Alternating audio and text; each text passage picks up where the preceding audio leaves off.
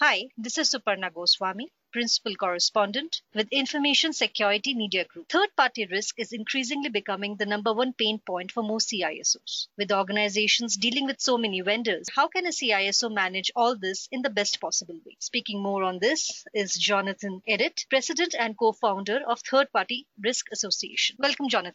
Thank you. Thanks for having me. So, Jonathan, today most CISOs understand and realize the problem of vendor risk management or third party risk. But the problem does not seem to go away. You must be interacting with a lot of CISOs or and practitioners. Where do you think is a disconnect? Where are they missing the mark? I, I think there's a couple issues here that keep this issue on the forefront. One is that, that just in general, the business areas themselves are keep they keep adding vendors. There's you know there's always the push to do things leaner and cheaper and faster. So rather than bringing on staff companies companies are continually looking to outsource operations to third parties to, to get things done quicker that they may specialize in. It's a constant battle on the security side that we're being asked to kind of make sure these companies are secure, but they keep adding more and more. So even if you know, it's one of those insurmountable challenges, it's like pushing a rock up in the hills sometimes. Also, there, there's other things that I think are, are a challenge to this, especially for the CISOs. I know a lot of CISOs that I've spoken to. There's a lot of things regarding third-party risk, whether it be a security questionnaire or things like that, that they, they don't like doing. They don't they want to see that go away. But you know, in order to do that sort of stuff, you really those CISOs themselves kind of have to open up their air their dirty laundry, right? The only way to really make third party risk go away is if it, was a more open environment and, and people are more willing to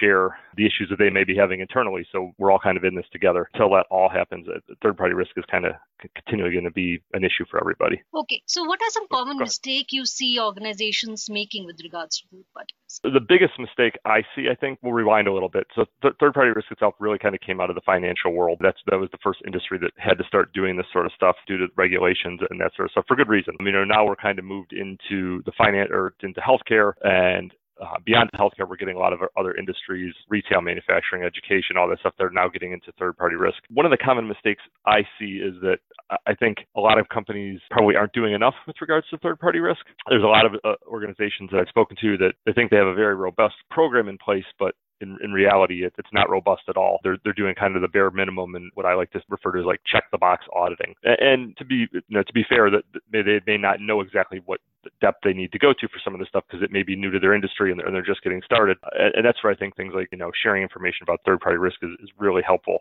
That is probably the biggest issue. And, and there's a lot of vendors in this space as well that are kind of enabling that that way to look at things and, and they're providing services that really aren't going in, in depth on uh, the security of those vendors that they're assessing. It's really just, hey, i have gotten a completed questionnaire back. Everything says yes, so this vendor must be good, and, and we call it a day. That sort of stuff is pretty dangerous because it gives you a false sense of security regarding your third party risk program. In reality, you're really not doing all that much. To, to really be proficient in third party risk, you really have to start to, to look at different different controls and, and collect evidence, and it may involve on site assessments and that sort of thing. The other big problem I see with third party risk being done and wrong in some places is a lot of companies treat their vendors exactly the same. So if I have a vendor that is doing statement printing and, and they have a ton of PHI or PII and social security numbers and all that stuff. There's a lot of vendors that are treating them exactly the same as the company that hosts a marketing site that just has some promotional material and that's it. Companies really need to take a look at their vendors and then develop a criteria for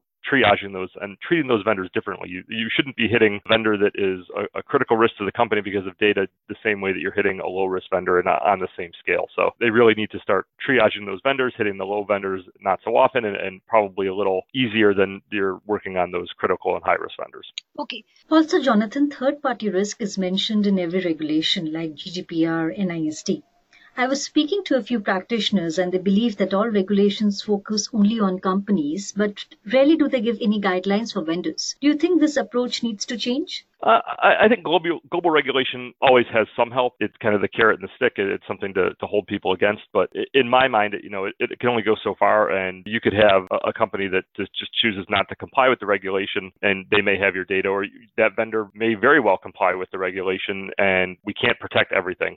I, I've worked with plenty of vendors that have had glowing third party risk reviews, nothing wrong, and they still get breached. I mean, that, that's the reality of the world we live in that you can only only do so much to assure that that vendor is secure. And the things like GDPR and uh, other global regulations, I think they bring they start the conversation. So stuff that may not have ever been talked about previously suddenly is on the forefront, and, and people are, are talking about compliance with GDPR and hey, you know, what, what do our vendors have to do to comply with that? And companies are being asked how their vendors are complying and, and getting certified for all that sort of stuff. So it, it definitely starts the conversation, but it doesn't solve the problem. It's it, kind of akin to saying I have a, a regulation on guns, but somebody can still get a gun and, and shoot somebody even if there's a law against it. Kind of the same thing. So it, it, it it starts a conversation, but it definitely doesn't solve the problem. Also, what changes would you recommend? Because regulations don't ensure that you comply.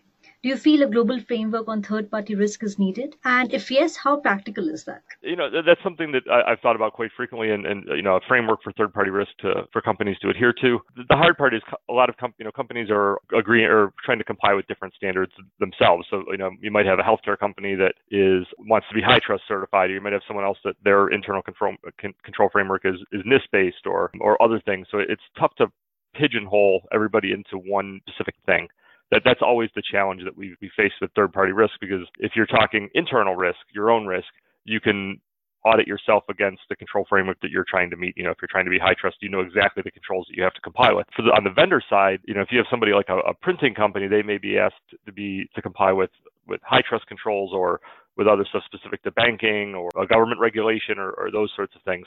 It was very difficult. If we ever were to come up with a framework like that, I think it would have to be pretty high level, kind of entity level controls and not get as, as specific into like a certain industry or that sort of stuff. And it's very hard to hold a company 100% accountable for a breach because, like I said, you know, some of the best companies in the world still get breached. It's, it's just the nature of uh, the world we live in that the, the, attackers are always five or 10 steps ahead of us. And, and there's always the, the possibility for human error and that sort of stuff that, that never gets caught in a third party risk review. If you review a vendor and, and everything looks great and then there's a process failure that causes your data to be breached, that's a little harder to catch than you know if they were missing a firewall or they had a, a, web server that had a bunch of vulnerabilities in it that you were able to to tell from your testing. So, Jonathan, you must have seen a variety of third-party risk breaches. Uh, can you give us a case study on how a company did, could not handle their third parties and what was the problem area and how would you advise them to approach the problem now? What are the challenges they can expect? I don't necessarily want to get into a, a specific company. You know, I've, I've seen quite a few, I guess we'll give an, example. Mergers and acquisitions are a huge issue for third party risk folks like myself. Companies that, that buy vendors or buy other uh, companies and then they, they bring on their vendor load. And I have seen firsthand an acquisition where a company that was purchased had, it was like the wild, wild west. They had thousands of vendors and, and people were bringing on different vendors just by swiping the corporate card and paying four dollars a month for a website and branding it with this company's company's logo and, and collecting personal data and all this sort of stuff. So yeah, I mean, there's that that's one thing I've seen with some particular vendors, and, and just in general, I think the biggest issue that we see across the board is just companies themselves aren't really familiar with third party risk in general. So if like I said, if they haven't been in healthcare or they haven't been in finance, they, they may not even really know much about this field. It's it's really just starting to take on in other areas. So they're not doing anything with their vendor population to secure them. And I think we're seeing things pop up in the news that kind of really speak to that. You know, major last year we had some major automakers that had one of their third parties breached and released a bunch of very, very, very important intellectual property. And I'm pretty sure they never thought about doing third party risk reviews before that, but I'm pretty sure that's probably now on their, their radar. So I, I think that what we're seeing a lot of different companies is that, you know, and the industries themselves really haven't had much to do with third party risk. So their vendor management to them is just making sure that they they pay their vendor on time and that their vendor does the work for them that they need, but it's really not how are you securing my data. I think we'll see that become an even bigger topic across the board as we move forward. Problem for a lot of these companies is just the, the management and the review of the vendors themselves. Have them the, the, the companies themselves probably having a, a very weak third party risk program in order to assess their own vendor population or even know who their vendors are. You know, the vendors that, that companies deal with have the same issues that other vendors do where they're, you know, they need to outsource things and move those things along. So it's kind of a, a daisy chain effect. It, it goes further and further down. I think across the board, the biggest issue is just the lack of knowledge of risk and, and third party risk in general that a lot of companies have. Okay, Jonathan. So what would be your suggestion then when, when it comes to awareness, building awareness? What can be done then? I, I think obviously they can get involved through various different organizations. They can, and kind of not take the ostrich effect, right? Keeping your head buried in sand and, and, just praying that nothing goes wrong or remaining blissfully ignorant to the world around them that that, that world has changed. I think CISOs at, at companies, they really need to become aware of what third party risk is and, and understand the risks that their company is taking by bringing on a vendor to do work and to outsource data. The, the, awareness issue is the biggest thing, and I think it's getting better. Honestly, the, the biggest impetus for any company to, to start their own third party risk program is a breach of their one of their vendors. Sure. Thanks a lot, Jonathan, for sharing your thoughts on how best can one handle the problem of vendor risk management. Thank you very much. Thank you for having me. You were listening to Jonathan Ehret for ISMG Asia. This is Suparna Goswami. Thank you.